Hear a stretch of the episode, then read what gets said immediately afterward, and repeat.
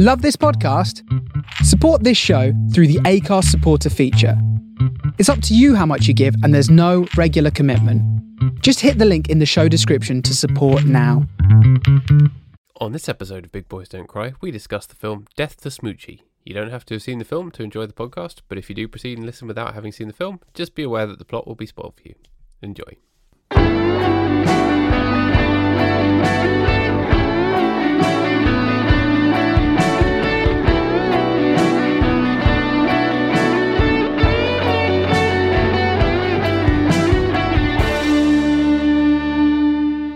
Hey, it's a rub.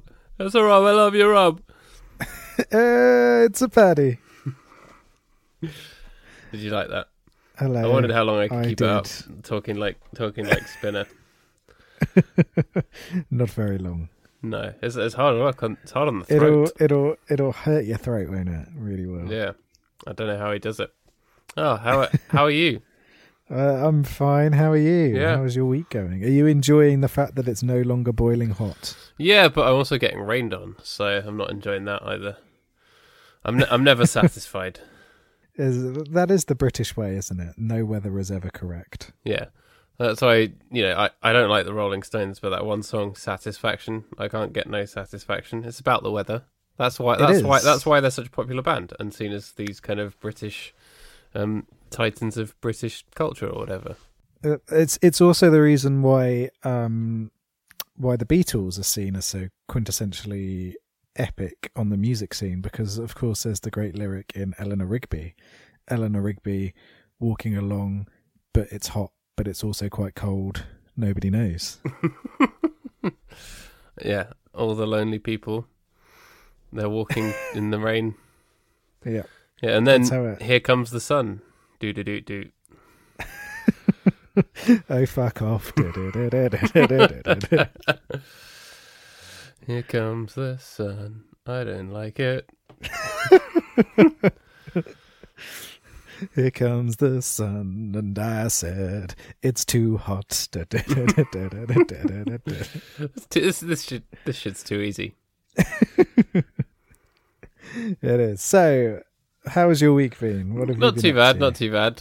I uh, I enjoyed today reading about how a girl, a teenage girl whose mum kept confiscating all her devices, was tweeting from her smart fridge. Yes, I saw that. Uh, was initially tweeting from her 3DS, I think, Yeah, yeah. and then the, the 3DS got uh, got taken away, and so it then went from the smart fridge instead, which is a bit, a little bit of genius, It is genius, but a little bit of genius. You don't need a fridge to tweet. The, the like the people who were building that, the developers, all the people involved in that, and the people who bought it as well. Did no one ever stop to think a fridge that can tweet is really stupid and unnecessary and a thing that we just don't need? Uh, I think a lot of the smart technology side of things, they're they're missing the point of what what smart technology could be. Yeah, uh, where it's all about the superfluous nonsense and not about the actual positives of what that technology could bring, and also overlooking. Uh, my my favorite things ever is so I so I follow the Internet of Shit on Twitter, which Yes. I highly recommend everybody very good Twitter do. account. Um, and it's just mind-boggling seeing the people who cannot cook their dinner because their oven is updating Yeah, or and things like that. I can't boil my kettle because it's installing an update.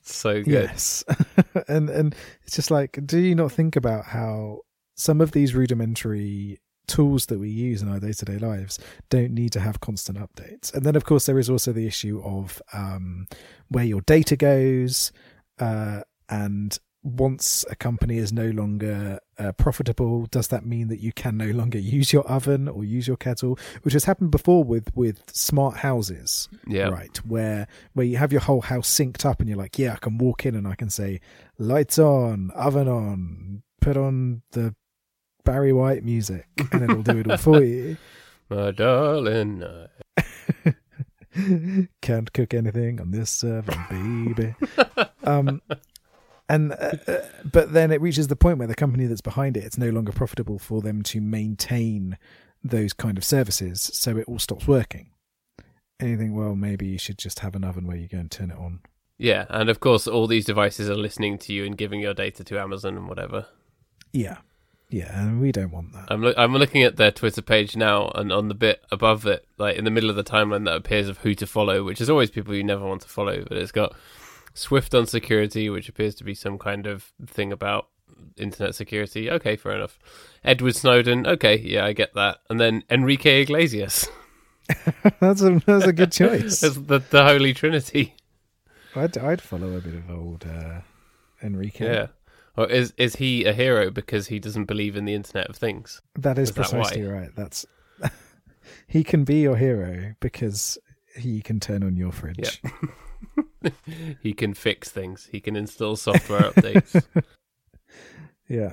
He can get your oven on. Oh yeah, here's one. The blender is updating. Yeah, all of this shit is just so unnecessary.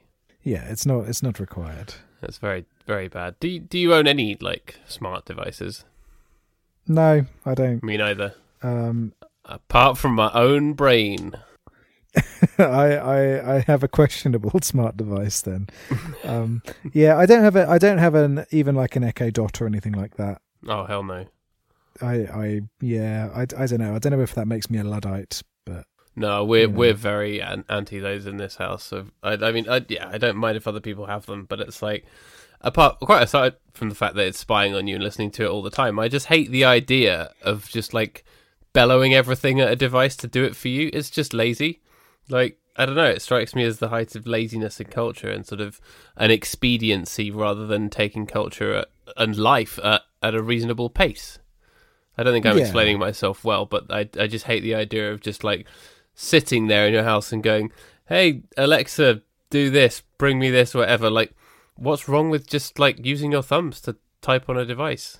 You know? See, for me, like, I- think the thing that frustrates me is um, that all of this technology could be used in a really good way in terms of um, democratizing technology uh, for for people who have you know mobility issues and things like that. Mm. It could work in, in incredible ways. However, it never seems as though that's the focus of it.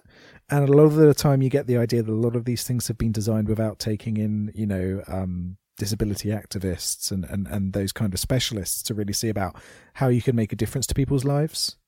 And and that's where it rubs me up the wrong- way. Is a lot of this technology could do really great things, but a lot of them aren't being built with their true potential in mind because it's a blind spot for a lot of the the sort of tech industry. Yeah, absolutely. They don't care. It's still about the profit motive. But what I really know is why aren't they building like a giant dome around the world to stop us from getting rained on and from getting hot? You know, why are they working on yeah smart fridges when they could be working on that? They need to pull their finger out.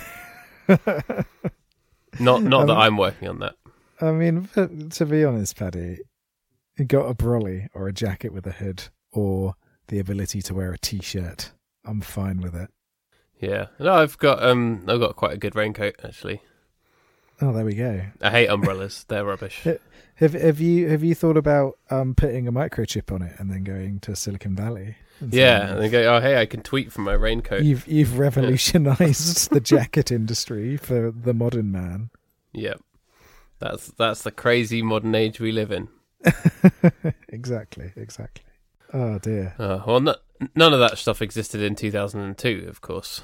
It did not. It did not. But you know what did exist in 2002? Robin Williams. Robin Williams being awesome. So Yeah. to Smoochy, right? Do, Yeah. Can you believe that this this proves that the Razzies are a bunch of shit, which is an opinion I've held for a very long time. The Razzies are a bunch of shit. like yeah. you look at the number of incredible movies that have been nominated for Razzies, and it's just like, guys, you don't know, you know, fuck all, you know, Yeah. fuck all, go away. I mean, well, it does say here Robin Williams received a Razzie Award for Worst Supporting Actor for his performance as Randolph in this film, but lost to Hayden Christensen for his performance in Star Wars Episode 2 Attack of the Clones, which is an awful performance. but At, at some point, I really want us to sit down and watch that movie specifically because it is the it is the the Star Wars movie about love. would it also be. Wouldn't it also be really weird to watch that in isolation as well? yes, yeah. I've only ever, I think, well, I mean, I saw it when it first came out, but since then I've only, like in the cinema, but since then I've only ever watched it as part of a marathon of watching them all, which me and Adam have done. So, yeah, we should, we definitely should we see what should it's like do to watch that in would be isolation. that would be interesting, wouldn't it? Yeah. Um, but but yeah, so, so this performance is one of my favorite Robin Williams performances. I agree, and yeah, I, I think what they've done there is they've confused a film whose subject matter is not necessarily mainstream, or its presentation and its approach um, has not gone down well with um, mainstream audiences, and because of that, because Robin Williams puts on a very flamboyant and over the top performance and puts his heart and soul into it as he always did, they've confused that with a with it being a bad performance when actually they just don't like the film, which is proof Yes. that yeah, that the Razzies are rubbish. Who who like administers the Razzies anyway? It's um, Mr. Golden Raspberry is his name. Oh, is- Right, which is why he- Golden Raspberry. Gold, yeah, Golden Raspberry. Um, yeah, I, I think it was started by by just like one random guy, and then it's become more of a thing. But I I hate the idea of it. I think the idea of giving out awards for worst, and it, it's always nice when someone sort of takes it on the chin. Yeah, like it's it's important to be able to laugh at yourself. Yeah, like Halle Berry was very sort of celebratory of receiving one for Catwoman, for instance, and Yeah. and and that always is nice. And so I don't think they necessarily come from a mean spirited place, but I think the idea of giving out awards for worst when it's not something that's insidious is is like if someone's trying hard to cr- try and create something and they just don't do a good job of it. I think highlighting that to people in such a celebratory way is a bit eh, I'm not sure. I think it's really hard for that not to be mean spirited, Yeah. even if that's your intention. But yeah, they they they, they did a worst actor of the decade of the two thousands, and Eddie Murphy won, beating Rob Schneider. I mean, come on. and and I think that's a little bit unfair because he's made, he made an awful lot of duds towards the end of that time period, didn't he? But Rob Schneider, does, does Rob Schneider have anything that wouldn't be considered a dud in some way, shape, or form? I don't know. What are you saying about Deuce Bigalow, male gigolo? Excuse me, European Gigolo. Thank you very much. Is Oh, the sorry. That is the greater of the two. Having neither, having watched neither of them. It's arty um, because it's European. Exactly. It's it's it's, it's like um it's it's an art house movie. That's what it is. It's it's mumblecore in its approach. Um uh, um, I- Home Alone Two, Lost in New York. oh, I He plays movie. Cedric the bellhop. does he now? Have you not even seen it? I've seen I've seen that. Oh. I don't remember him. I remember Tim Curry. He's like Tim Curry's useless assistant. Okay, right. Remember, He- he asks he, asks um, cheeky young Macaulay Culkin for a tip, and he gives he gives him his bubble gum out of his mouth and puts it in his gloved hand. he uh, his his performance left such an impression on me. To be fair, to be fair, there's a couple of Rob Schneider films I'm totally down with. Uh, he is in Demolition Man, which is an underrated action comedy sci-fi movie with Sly Stallone. Super super funny. It's got Wesley Snipes doing one of the best Wesley Snipes performances. Um, and he's also in the Judge Dredd movie. Have you ever seen the Judge Dredd movie? No, I have not. that is an, a, a brilliant shit piece of a film that everybody hates, but there is something unbelievably enjoyable about it. And Rob Schneider plays again. Sylvester Stallone plays Judge Dredd, um, and Rob Schneider plays his cheeky little sidekick comedy character. Why doesn't Rob Schneider play Judge Dredd? I mean, I'd love it. I'd love it.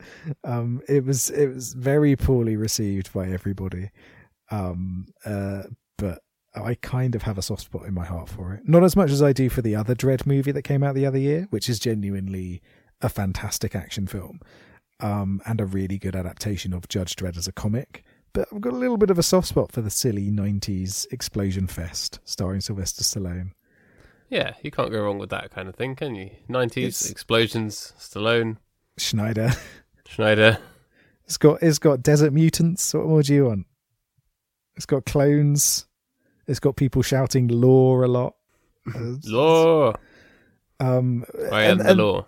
and there's Here no the there's, judge. there's no shouting of "I am the law" in Death to Smoochy, but there's an awful lot of really good dialogue in this film. There is some stuff, something to do with the law, which I'll tell you was my the moment that made me genuinely laugh out loud. The funniest line in the whole film is when it's um they're at Spinner's funeral and the Irish mob are all there and um talking to Edward Norton Smoochy uh, what's his actual name? Eugene Eugene McNerd. Sheldon Mopes. Sheldon Mopes, yeah. And um, the Irish mob are there, and they're saying, "Oh, you know, we're gonna, we're, we'll find the guy who got him, and we'll cut off his balls and do this, that, and whatever." And then Sheldon's like, um, "Oh, can't we, can't we just call the cops and get them to sort it out?" And the, one of the mobsters who's like said nothing up until this point turns around and goes, "No, cops won't do the ball thing. It's against procedure." Which, Which was great. just perfect The- comic timing. All of the Irish mob sections in this film are really, really funny. There's that great one where it, it shows them about to murder the guy who works for the charity, the cricket charity mobster, um, and they say to him, "Oh, do you like some fair? Do you like fairy tales?" And they say, "Hey, tell him the one about the worthless prick that gets his head chopped off with an axe." yeah. And that's kind of the tone of this film, isn't it? Yeah, it, it it manages to toe the line really well between being incredibly silly and slapstick and being extremely dark, almost simultaneously, doesn't it? Yeah, it does, and that's a that's an interesting combo that I think is not for everyone, and that's the only way you can explain how this film was a bomb was because people just didn't really get what it was trying to do, and when you mix things up in that way, it's not easy to do. But I think it does pull it off. I enjoy it. I enjoyed it, and I found it very very funny.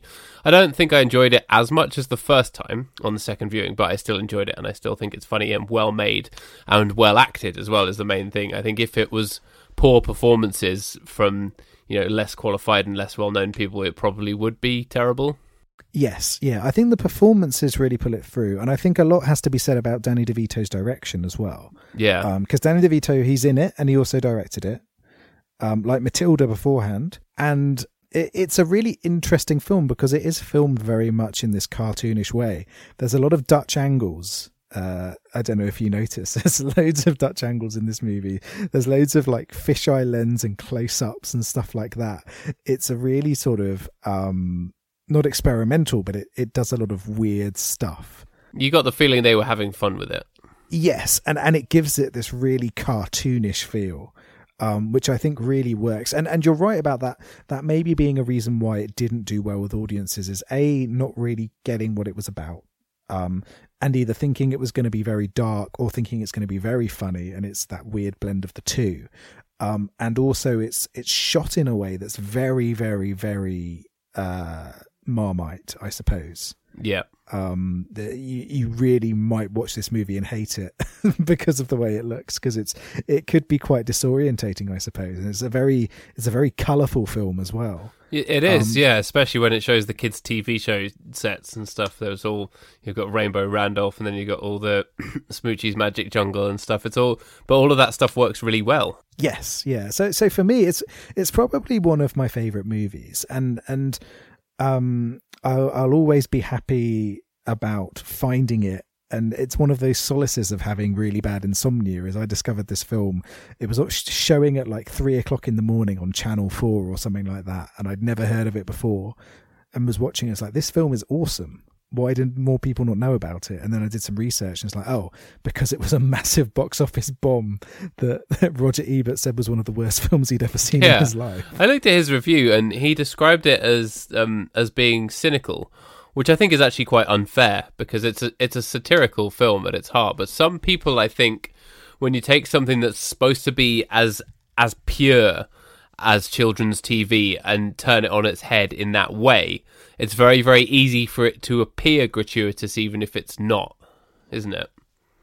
Yes, and and I'd say that it is a little bit it's a little bit raunchy with the way it shows things, but I think that really helps to accentuate it because it is it is effectively trying to make a noir gangster story within children's television. Yeah, and with chil- and within children's entertainment. And so it's got to it's got to um take risks and it's got to be a little bit naughty like that Yeah, absolutely. And if you- if you don't approach that with a sense of humor, you're going to end up with something that is so dark that nobody will enjoy it, unless you're trying to make a horror film. Yes, exactly. And and I I think this film is very very funny, and I think it tells a good story, and and I think in particular the performances are good. Although I would say that if it was anybody other than Robin Williams, I'm not sure the movie would work as a whole. He he is the glue that ties this entire film. It sticks the entire film together. It's his most maniacal performance for sure. Yes, and and it's got because this was in a period of time where Robin Williams was doing a lot of very experimental work in his film. So you had things like One Hour Photo, or um, there's another film that he was in at the time, uh, more sort of like a straightforward sci-fi thriller. Um, I've forgotten what it's called, but basically it was set in a world where people have a camera in their head, like seeing everything that they do in their lives, and his job was to cut up the footage when somebody dies to make a little eulogy video that can be shown to the family to right. show their life. That, see, that sounds like a Black Mirror episode. Yeah, it was, it was a Black Mirror episode before Black Mirror was even a thing, and it's a very interesting film. Um, what was it called? I can't remember for the life of me. Uh, oh, the the final cut, I think it was called.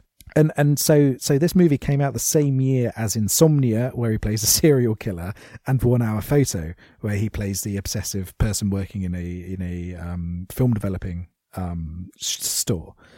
And and so in between those two performances, you've got this thing that almost at times it's got that energy and um, and that feel of a classic Robin Williams performance, you know, the slapstick, the movement, the the brightness to it. But then when he delves into the darker side of it, it it shows this entire new level to the character and it shows this entire new level of comedy to the audience because yes, he's funny when he's, you know, dancing on a bench and and doing a Nazi salute at a baby and things like that. and the baby cries in the perfect and the baby way. cries. It's so good. Um, but on What top does of he that, call the also baby? He goes, A little nipple nibbler. "Hello, little nipple nibbler." the rhino's a Nazi. Um, that really made me chuckle. um, and and so you've got that, but then you've got the really darker side to it, where he's you know he's he's brandishing a gun and he's you know he he's he's he is slowly disintegrating, and he does it in such a funny way. Yeah, where where like for instance when he when he's being harassed outside the the courthouse and and someone throws an egg at him and he goes that's salmonella that's salmonella someone touched my ass it's it's it's really it's a it's a hilarious performance from him i think it's a real shame that this movie has kind of been forgotten about because it's a it's if you're a fan of Robin Williams, you deserve to to watch this film, I suppose. yeah, definitely. And you should you should take it for what it is, and not think that it's bad just because it has yeah, sort of faded away, and that and that Roger Ebert called it cynical. Yeah, because it is. I th- I think it's unfairly criticised, and it is a film that's not for everyone. But I think there's moments in it that anybody could enjoy, even if overall as a film they they wouldn't. You know, it's it's got Robin Williams calling a penis rumple foreskin. what, what more could you want? What more could you want from a film than that?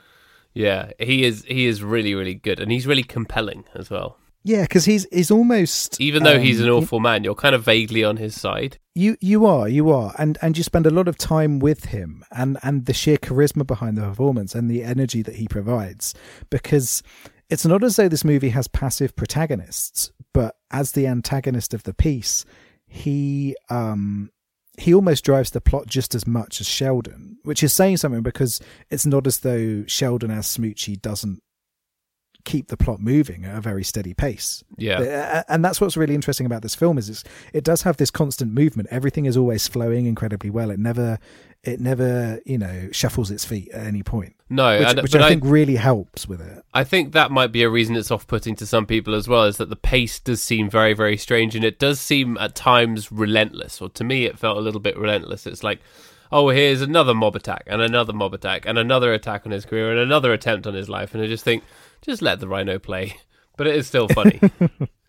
Yeah, and I- and and I, I think you're right there because it does it does feel like it's it's pushing you it's pushing you from behind, isn't it? Yeah, and The it whole- goes from him like singing singing to crack addicts in the um in the methadone clinic to like having his own show literally ne- the next scene and it's like all established which i think is might some might strike some people as strange plotting because it seems like that's the story when actually the the story is that everyone's after his ass Yeah, exactly. So if you, if you go into this movie thinking that it's going to be like uh, about the rise of a new TV star, it's not. no that's all established within about 15 minutes that he is this this sensation. But then the rest of the movie is about the attempts to corrupt him and then the attempts to destroy him when he won't be corrupted. Yeah, Which makes it sound very, it makes it sound like, you know, a, a Godfather movie or something like that, doesn't it? when you Yeah, um, when you think about it that way, that's what is at the heart of it, and that is why it works as a, a satire,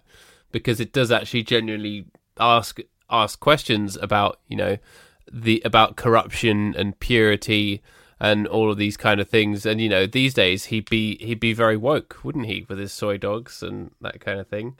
Yeah, and that's the funny thing, isn't it? Is that he's kind of made out to be a bit of a joke at the beginning with, you know, being vegetarian, uh, not drinking, thinking that it's it's better for the kids if you don't um, market the fuck out of your TV show and try and sell them like uh, additive laden cola.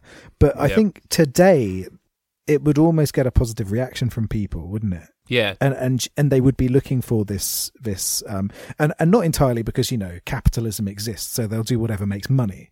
And if they had the chance to flog more junk that's cheaper to make then they would do. But i think there has been this kind of shift in the market hasn't there where there is more of a view on health yeah, and more of, definitely. a, more of a view on well-being particularly for children. Um, so, so it's interesting that by the end of the movie, everybody is on board with it, apart from the real villains of the piece, and that's almost it's it's almost you know showing the the trends in um the trends in marketing and the trends in creating content for children uh that that have transpired in the nearly what 15 years since over 15 years now since this movie came out. Yeah, yeah, we've gone. You know, back then it was all Teletubbies, wasn't it? And now we Yes, have yeah. Peppa Pig and Paw Patrol, and yeah, all sorts of stuff. All, all, kinds of things. Do, do you have to watch a lot of kids' TV yet? no, he's he's n- he's too young for TV. It's only books at the moment. So you you've got all that to look forward to. You get to be down with the kids and learn what they're what they're up to. Yeah, but we we're still we're trying to avoid um, Peppa Pig and Paw Patrol. Apparently, Paw Patrol is very fascist in the way it approaches its content. fascist. yeah, Is it because it's the police? Yeah, yeah. There's a, there's a police dog going around, you know, and I just look at it and I think my son can do better than a dog that's a cop. You know, there's there's better stuff out there, I think you need or a pig Noah's who's made of pepper. Do you remember Noah's Island? What, that was what nice. What the hell is Noah's Island? It was about the zoo where they're where they're um they're they're they're all on a boat going to a zoo, all these animals, and then there was a storm, and they all washed up on this island, and no humans were there, so it was just these animals, and they kind of had this harmonious collective.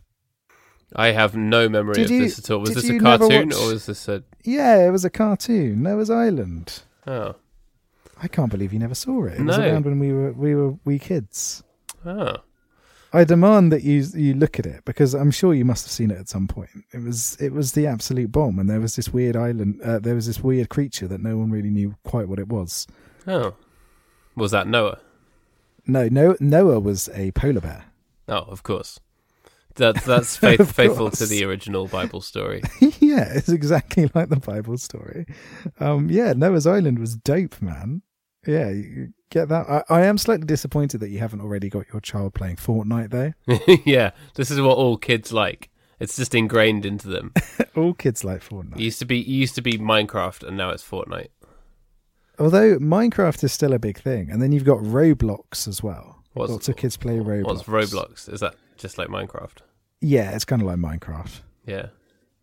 No, Um, I just read him Elmo's bedtime countdown every night, which is the book that Oh. showed me that Elmo has parents. Elmo has parents. Yeah, did you see the tweet that I did about it?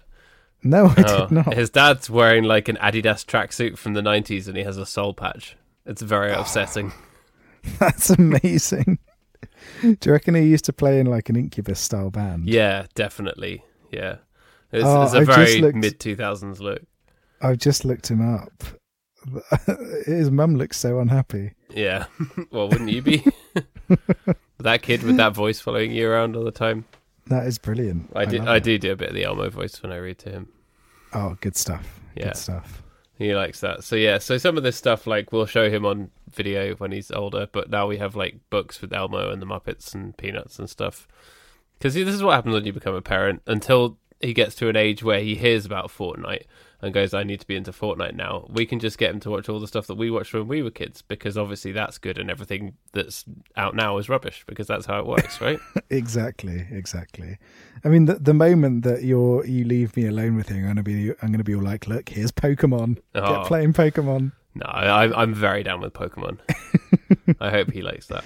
Even even new Pokemon like the rubbish Pokemon and the ice cream Pokemon. Yeah, because they're super weird. It's great. Have you seen Have you seen the new design for Weezing that's spec- that's specially being brought in no. for so so Pokemon Sword and Shield is the new ones and and and the new version of Weezing it kind of looks like two industrialists wearing top hats but the top hats are also um uh, the pipes of a power plant I'm looking at this now. This is and really weird. one of them's got a big mustache and one of them's got a beard but they're made out of green smoke it's it's so weird Stovepipe hats that are literally piping. it's so good And this website is Um, asking me to allow desktop notifications. I mean, what kind of absolute fucked up psychopath would you have to be to click allow on that? I know. I nobody gets desktop notifications. Leave me alone. yeah.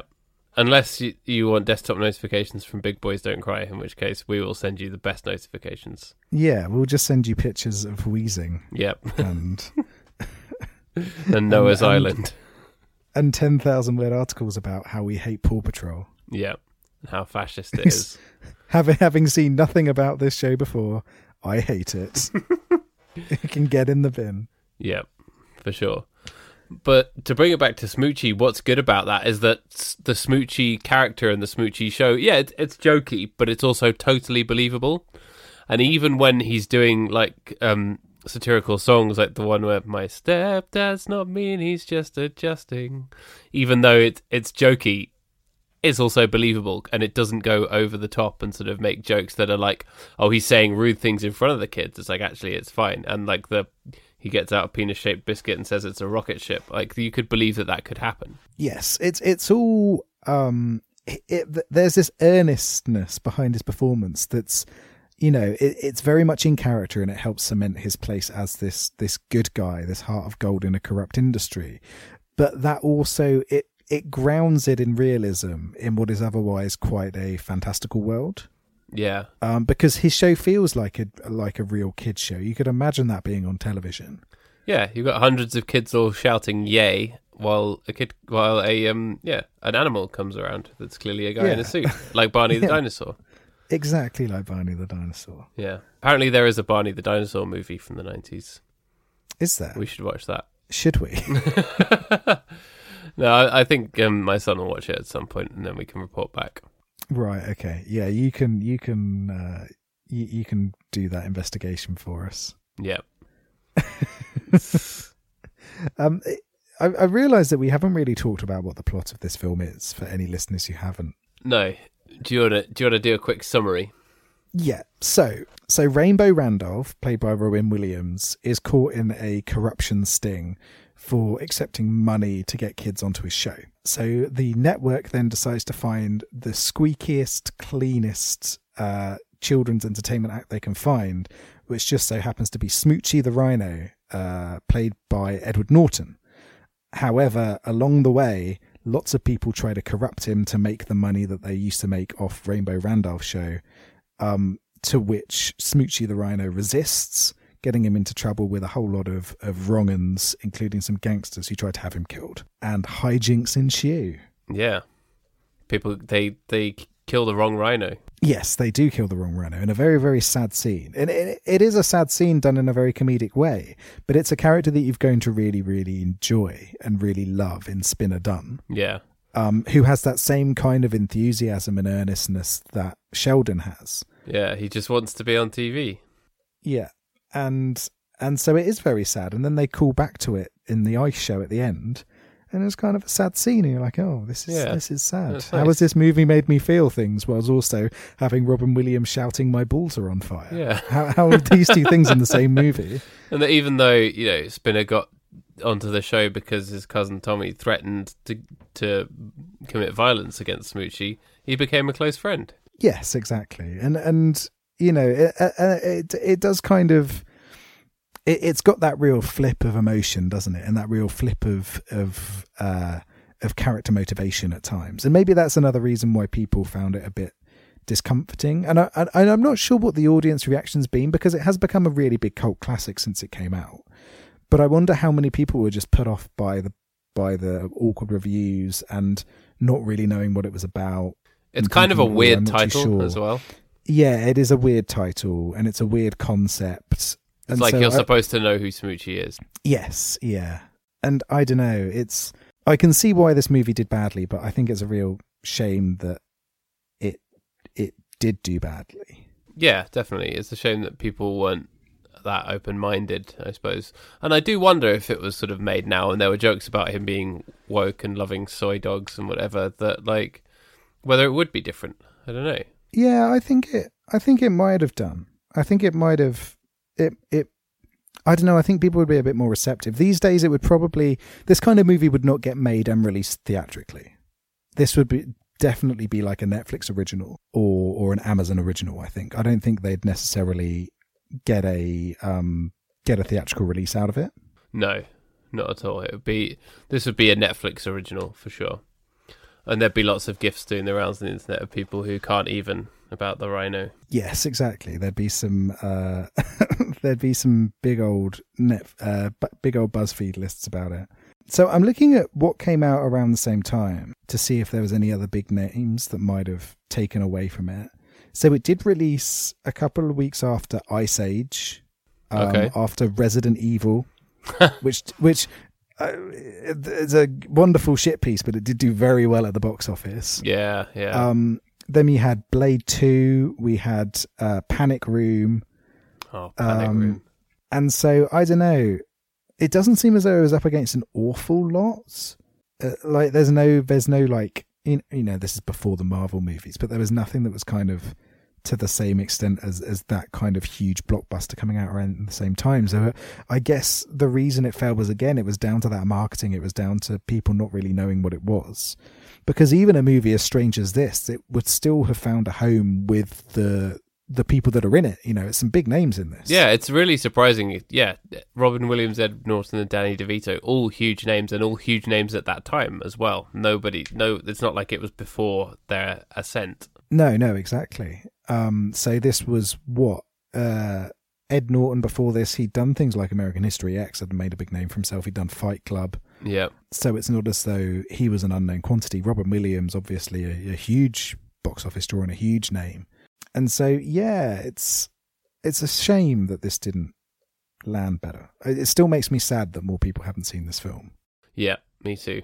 I, I don't think I know anyone who's even heard of it. No, I think I'm the person who did introduce it to everyone at university. You And- introduced and it to me, certainly. Yeah, and yeah, it's just it is sad. It's sad. I, I wish I wish more people had love for this film, and you know that's why we do this podcast sometimes. It is absolutely to bring these kind of films out into the yeah into the open. And and since we are a, a romantic movie focused podcast, we should probably talk about the romance in this film because it does it does. We should play- talk about the tacked on romantic plot. yeah, because it's it's it's not. I- wouldn't say that it's just entirely tacked on though, because it does play a little bit of a part in the script, a, a little bit of a part in the character development. Um, it's it's not like your your action movie where they kiss at the end and that's it. it No, they do no. kind of feed it in bits and pieces across the movie, but it's not as though it's a it's an integral part of of what makes this movie tick, does it? No, and you you sort of see it coming, but at the same time, it is kind of a surprise because they they hate each other and then they they become lovers, which is is a Ju- good trope. Just like in real life, it happens all Yeah. the time in real life. That was how we came to to do this podcast. of course. Yeah, I I I used to throw things at you and be like, "Go away, nerd." You used to dunk my head in the toilet. I did, but then we grew to respect one another, and now we have this great podcast. Yeah, Um, well, we bring films that people don't know about back into the public eye, like the classic Under the Cherry Moon. Fuck off. um. So so so the love interest here is uh, Nora Wells, played by Catherine Keener, who is great. She's great, really, really great. Yeah, she's brilliant, and in this, she's really she's really good fun as well. She puts in a good performance, um, playing the the the deeply cynical like executive of Yeah. of the of the network who's kind of is is managing Smoochy the Rhino. But what's really good about her performance is that when she turns around and shows herself to be vulnerable, is that you believe it, which is often actually a difficult thing to pull off when you're playing this kind of hard nosed TV exec character. Yeah, and it's done in a very careful way, actually, which surprised me because I.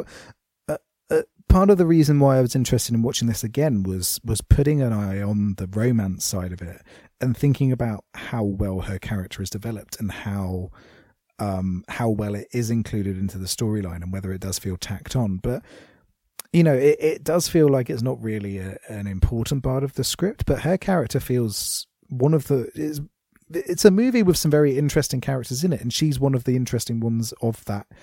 Almost that triumvirate of Rainbow Randolph, Sheldon Mopes, and Nora Wells. These three characters are all quite deep for a film of this kind. Yeah, I was I was about to say that her character and the romantic plot gives it depth. You could get away with not having her in the film at all. Actually, you, it could just be him, Jon Stewart, Danny DeVito. It could just be all men doing mob stuff, and it would still be funny and enjoyable. But it does give it that little bit more depth and gives you some extra bits of his character to deal with as well because he obviously feels conflicted about his relationship with her and then you know he they they come to understand and to love each other and that shows a different side to him as well you know he's not just a woke soy boy Yeah, he's also a, a, a lover. yeah and and also what I found interesting is that his character they have these odd little moments where they hint at much wider anger management problems. And it's Yeah. it's never truly developed, which kind of leaves this interesting mystery in the air for me, where he says about how he had to take an anger management class at college. He does this huge primal scream in the middle of one of his live shows. Um, Yeah. He at the end he's nearly shooting people, although it's kind of you know it's it's the dramatic chase scene isn't it at the end where he's chasing after danny devito um Yeah. who's just nearly had him killed by a hilarious performance by the way by um vincent schiavelli who Yeah. uh, I, I don't know if you if you know his work from other stuff but he is absolutely hilarious No. unfortunately i think he died the that's other the, year the crack addict buddy ding dong yeah, um, I think he died the other year, unfortunately, which is really sad. But he he's great in this. He just turns up, uh, says, "Sorry, I smell like piss. You know how it is," and then and then he um and then yeah, he's got a sniper rifle and he's trying to kill kill Smoochy the Rhino. Um, that has the great uh sort of outro line as he's pushed from the rafters, uh, falling to his death. He goes, "I never saw Venice." it's just hilarious. His character just is is this great little. It's it's almost like a cameo, um, but it just Yeah. comes in and it, it it really it really matches the tone of the film really well. It says here that um, Roger Ebert stated that Schiavelli had a way of slipping into films without people knowing his name, but they remembered his great performances as unique characters. So even though he hated Death to Smoochy, I feel like that's what he's talking about there. Yeah, because because and that's a really great description of of him. Is you know a lot of a lot of people you'll be listening to us talking about him, thinking who the hell's that? But then you'll see his face and you'll be like, oh, that's that guy. That's the guy from Buffy the Vampire Slayer. That's the guy from that one James Bond movie. Yeah, you know uh, he's he's he's got that presence he he had that presence where he'd come into a film he'd really put in a great performance that you would remember and and this is no different yeah, absolutely. He's great. Um but yeah and and a, a lot of the minor performances in this film are great as well you know. I, think you, you've got people like jon stewart before they were they were massive. Yeah, I, I didn't know that Jon Stewart had done any acting. I thought he was just a TV host. um but nope he's here. He's corrupt. He is it clearly killed by the mob at the end of the film. Sucks to be you john um but yeah and and so it's it's it's interesting the number of great people that they managed to get in to this film um and and there must have been something about it and i think there is something about it that's very interesting particularly for people who know their comedy um this was an interesting movie that a lot of people wanted to be involved in um but whether that then translated to Joe Bloggs who just wants to go see Resident Evil and see a woman kick a zombie dog in the face. That's another matter entirely. That's what we all want. Yes, yeah, that that that is what we all want. S- So Yeah. speaking of John Stewart, John John Stewart. Jo- Speak- John Stewart, speaking of John Stewart, that's my surname. he's also in. uh, There's only a couple of things that I remember him in as an actor, and one of them is this, and then the other one is The Faculty. Have you ever seen The Faculty? No, I remember that being quite popular when I was at school, but I just never got around to seeing it. It's got Elijah Wood in it, It and is- it's about a faculty in the university. It is that that is incorrect. um, it is not about that. Um, It's, it's, about Robert, academia. It, it it is definitely about academia. If by academia you mean um, mind control alien monsters that basically do invasion of the body snatchers. Um, so it's directed by um, Robert Rodriguez, who um, did films like From Dusk Till Dawn, um, Sin City, uh, stuff like that.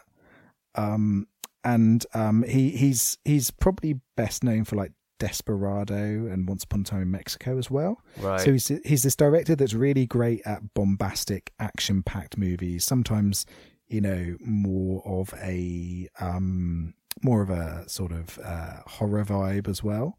And um, and the faculty is this great little uh, high school based horror movie where invasion of the body snatchers happens in this high school in the middle of nowhere.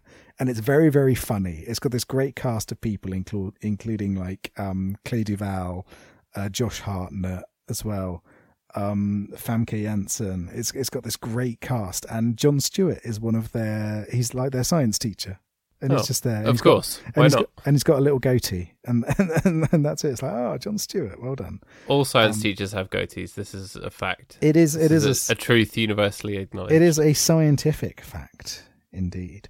But yeah, so so that, I, I like that film. At some point, I don't think we can watch The Faculty. I don't think there's enough um, romance in it. There's no love between a man and his goatee. No, there isn't. There's there's love between men and women. There's also love between um, alien monsters and humans. Um, but there is no love between a man and a goatee, and I don't think we can really justify it. But a little recommendation for everybody: go and watch The Faculty. It's a lot of fun. Yeah. It's really good. But yeah, and it, how did we get onto this? I forgot. Oh, John Stewart and John Stewart. John Stewart. John Stewart is funny in in this. He's he's not really used very Yeah. much, but he's he has a really bad haircut He does have a terrible haircut. That is true. for no particular reason because you're like, this is like high flying, angry, cynical TV guy. He would have a nice haircut. But Yeah, he'd he'd have like a a um he'd have an American Psycho cut, wouldn't he? yeah, definitely. He'd be smart. Yeah, but he does not. Sucks to be you. Yeah. Sucks for you, Jon Stewart, Yeah, with your money and your TV shows. yeah, sucks to be you because you once had a bad haircut, unlike nobody else. Yeah, I've never had a bad bad haircut in no, my I've life. always had excellent hair. It is true. I, I came out of the womb with like a, a quiff like Morrissey. oh dear. So, so have we got anything else we want to share about um, Def Smichi? uh, let me see. What did I put down? Um, we already talked about my stepdad's not mean. He's just adjusting.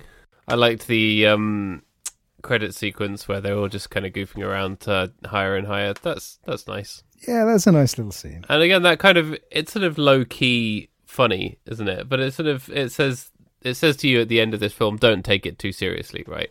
It's a film that doesn't ask you to take it seriously, but it does have depth to it. So I think that's quite a nice balance.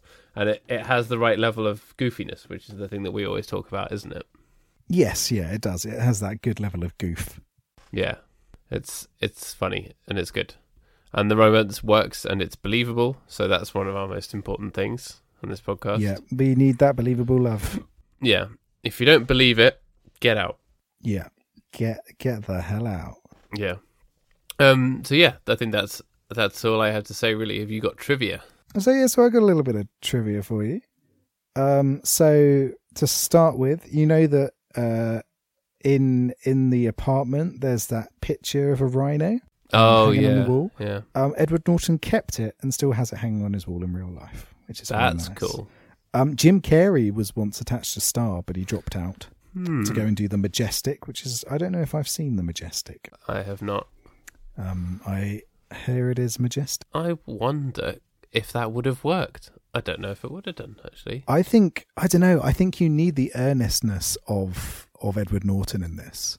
Yeah, Carrey. He's done earnest in things like the um, Eternal Sunshine of the Spotless Mind, but it's a very, very different tone, isn't it? Whether you can do kind of funny earnestness, I don't know if I. Yeah, I don't know if I'd go for that. Because what's funny is that he almost put in a Rainbow Randolph style performance in The Cable Guy, which is a film I really love. Yeah, Um, and he's great in that as this malevolent slapstick character. Which, yeah, so I don't know. He he can do low key performances, but whether he'd have the required level of po facedness that Edward Norton has in this, I- I think that's another matter entirely. I don't think he can do Po. No, he can only do La La or Tinky Winky, Yeah, bringing it back to the Teletubbies. yeah, that's a Oh. good kids kids TV reference. Um, so I know you're a fan of punk. Um, yeah, Henry always. I'm a, I'm a punk man. Henry Rollins auditioned for the part of Spinner. That would have been really cool. have been- I would have I would have loved that. Because I love when Henry Rollins acts and stuff. He is awesome. I really. He's just an all round great guy. he is brilliant. I mean, he's a proper dude and a half. But he's in all of these great movies, and so yeah, I'm I'm down with that. I'm totally down with that. And then, um, so Jon Stewart wasn't originally going to be in it either. It was going to be Hank Azaria. Yeah, I could have seen that. Yeah, which I could see. Which I could see.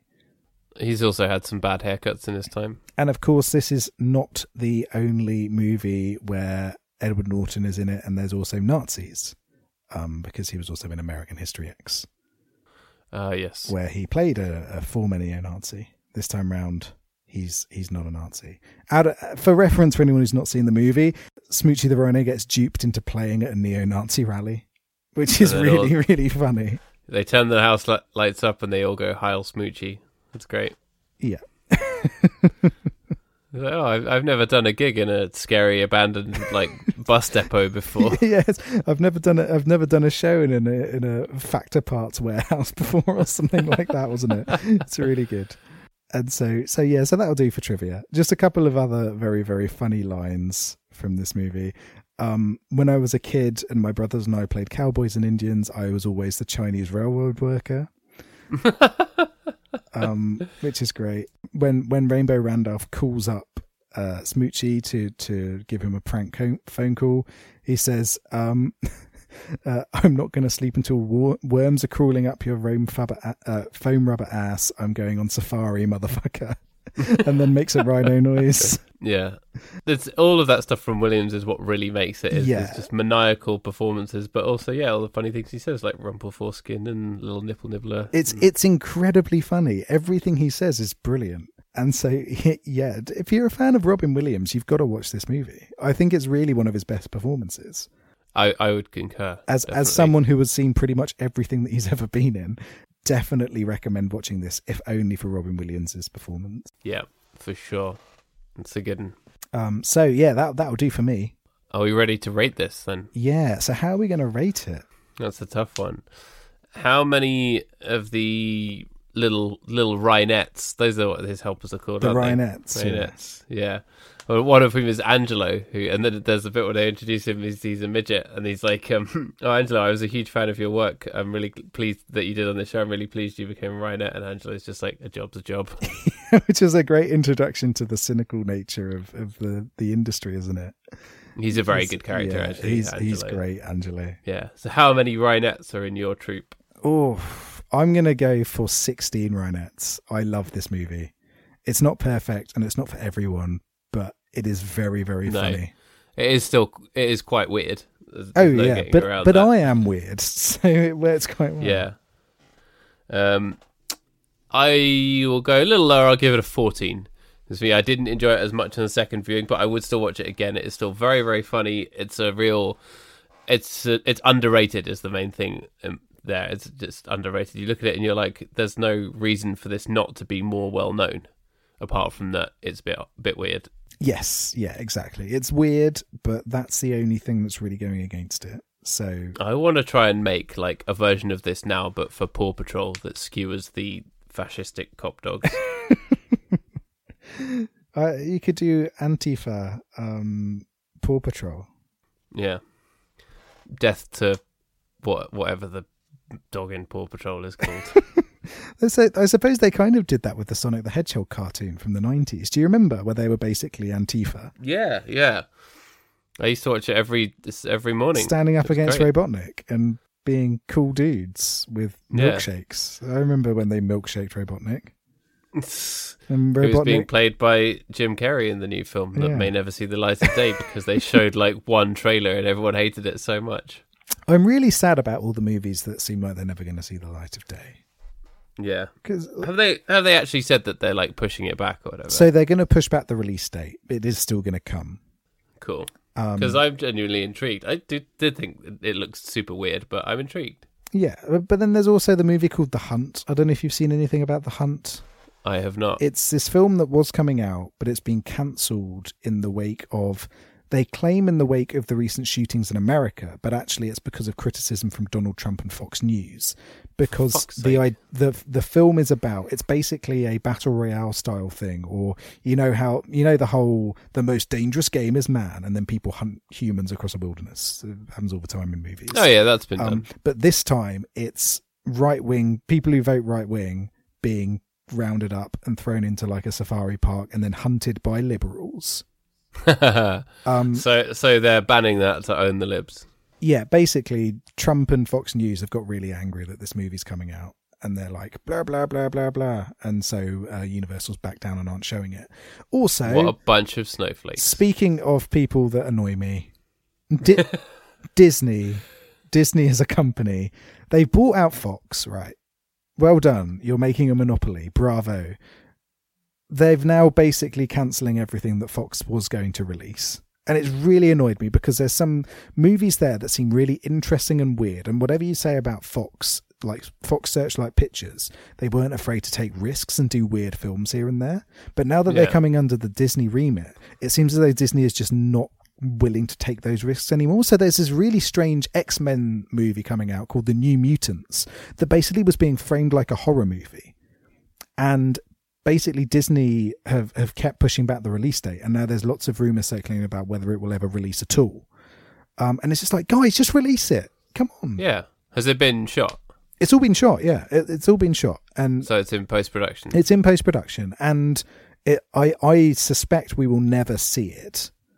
Um, and it's a, it's another case of like like the Marvel movies under Disney. Everybody loves them, but for me, very few of them take the risks required to really be great.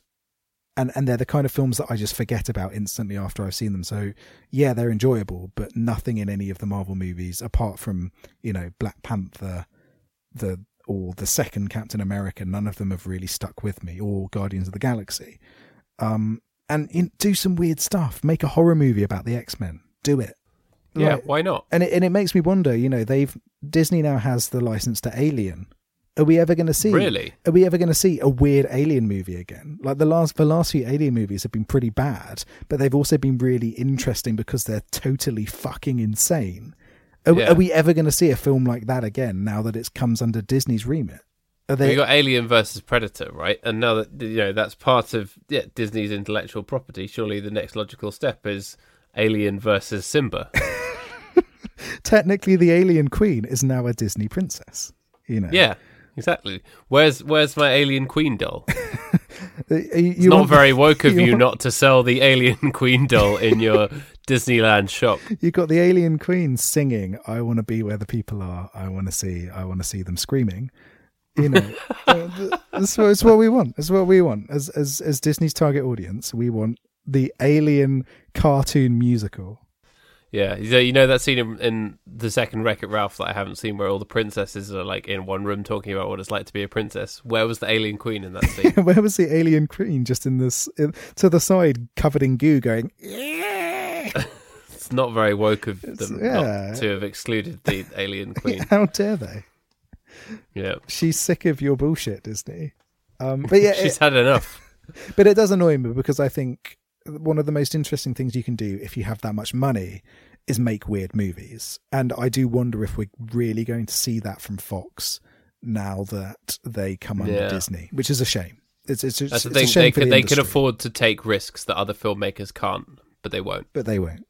And and I think that's that, that it's it's a real shame that we're going to lose some potentially weird flops that deserve to be made because Disney Yeah. won't take the risks. And that's the thing. They can afford to absorb a few weird flops as well. Yeah, where's Disney's Death to Smoochy? Yeah. You bull bags. Yep. On I, that note, I, I concur. have you got anything else to say? Um, just that I've been watching the show you recommended, Taco Chronicles, and I love it. Oh, it's so gentle. good man! It is so nice. It's such a relaxing show. Yeah, me and my dad watched an episode last night after we'd put Eric to bed because he came he came over last night. Oh, lovely! It was great. It's such Just a watching it's- guys in Mexico City talking about tacos. yeah, and that that's all it is, and that's all it needs to be. It's so good. And people saying, I come here for the taco and the taco is love or whatever. And then lots of like slow shots of them cutting the meat and the pineapples. Yeah, Yeah. yeah, and then It's great. lots of people sitting outside at night eating tacos and saying this taco is great, but this taco is also great because all tacos mean- are great. People say that stuff like Bake Off is gentle television, but it's not. Bake Off is like, you know, it's like getting a bollocking at school. It's not good. This, if you want gentle television, this is where it's at. I'm telling you. Yeah, Bake Off used to be gentle, but it's become they, they've upped the drama. So go to Taco Chronicles if you want some genuinely relaxing TV. Yeah, That's the it's very, it's very good. yeah. Get on it. That's what we want. Yeah, so that's my Netflix recommendation. Good stuff. Good stuff. Yeah. So what are we watching next? Uh, well, I've been finding it hard to choose because we've been talking about so many different things. But let's see. Do you want to do? Do you want to do Star Wars: Attack of the Clones, or do you want to do? do you want to do another Edward Norton film that I had in mind? Oh, see, So your choice is Edward Norton or Hayden Christensen. that's such a choice. um, I don't know. I don't know.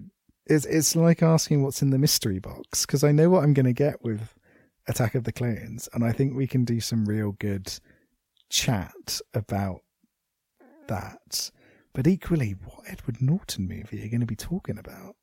Uh, oh, and I I also kind of want it to be your fault that we talk about Attack of the Clones rather than mine. So that's why I'm asking you to choose. But really, I want it to be Attack of the Clones. Uh, let's go Attack of the Clones. Let's do it. Yeah, Let's double down. yeah, and then and then I'll, I'll save the other Norton film for for the next time. Yes. Yeah. Cool. Okay. Yeah, I won't say what it is. Is it American History X? There's, That well-known Fight- romantic Fight- movie. it's Fight Club. Fight Club. Love between a man and a club. Yeah. you, you never come between a man and his club, You don't, you don't, do you? especially a caveman. exactly. The Fight Club's actually about Captain Caveman. Yeah, and his big club. Right, okay. So Well, there we Attack go. of the We're watching Clones. Attack of the Clones. Yeah, in God. isolation, and I hope you will all join us in watching only that film. Yeah, you're and not, none of the other you're Star not Wars allowed to watch any of the other Star Wars movies apart from I will allow you to watch the Solo movie, the Han Solo film. Uh, okay, yeah, That's, the fine. only other one you're allowed to watch, audience. apart from that, only Attack of the Clones. Yeah, especially if you're a fuckboy who wants to remake the Last Jedi. Yeah, you- You're now banned from watching any Star Wars films apart from Attack of the Clones and Solo. In fact, if you're someone who doesn't like The Last Jedi, you are now only allowed to watch the romance scenes from Attack of the Clones yeah, and not any of the boring lightsaber scenes because the lightsaber scenes are boring from what I remember. yeah, yeah. Yawn. Yoda getting a lightsaber out. Nobody wants that. I want to see someone talking about how much they hate sand. That's what I want. I just want to see like a face with loads of shadows on it, looking really sad and painful. Exactly. It's mostly that for like two out two and a half hours, isn't it? That- that's right. That's right. Oh dear. No, I'm all, I just remembered that it's really long. And I'm, also, I'm now kind of regretting it. I'm sorry. Your choice is final. No, it's good. It's good. I'm I'm up for it. Excellent. Excellent. All right. Well, thank you very much for tuning in. We really, really appreciate it, and we hope you enjoyed Death to Smoochy. It's a great film. Um, you can get us on Twitter at Big Boys Don't Pod, on emails Big Boys Don't Cry Podcast at gmail.com. Always love to hear from you. Yeah, if you've watched it, let us know what you think of Death to Smoochy. Yeah, please do. If you were a children's TV entertainer, what would you do? What would be your Yeah. character? You can't be a rhino. You- Rhino's taken. You can't be a rhino. You can't be a rhino's a rainbow. Nazi. You can't be a rainbow. No. But everything else is fair game. Yep, for sure.